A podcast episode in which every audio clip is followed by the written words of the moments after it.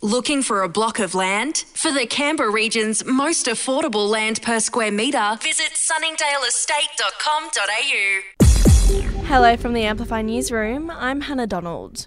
New Canberra Liberals Deputy Leader Leanne Castley says she's keen to hit the ground running.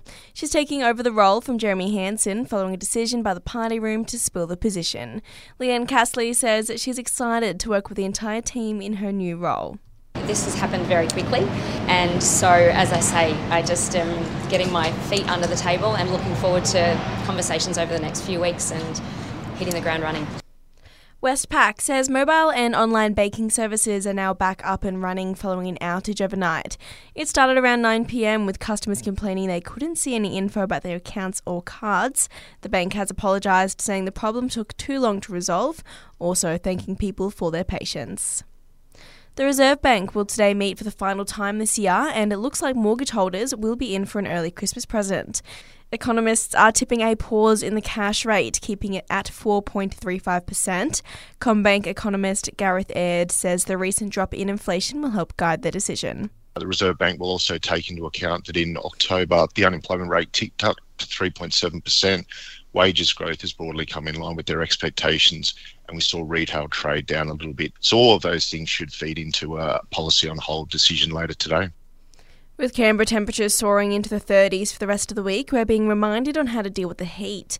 The ACT Ambulance Service is reminding us to stay hydrated, keep indoors, and don't leave kids and pets inside hot cars.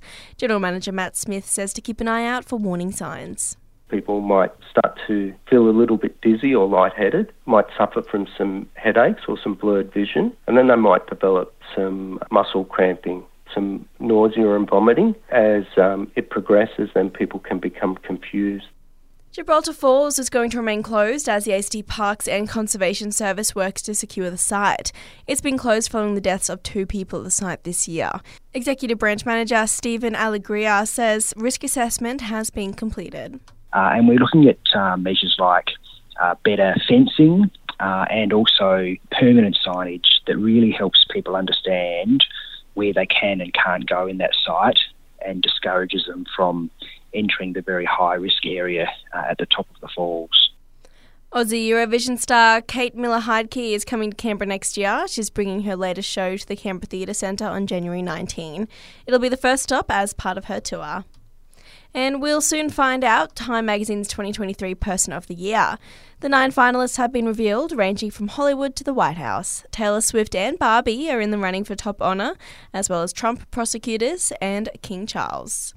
And that's the latest in news. We'll have another update for you right here later this morning.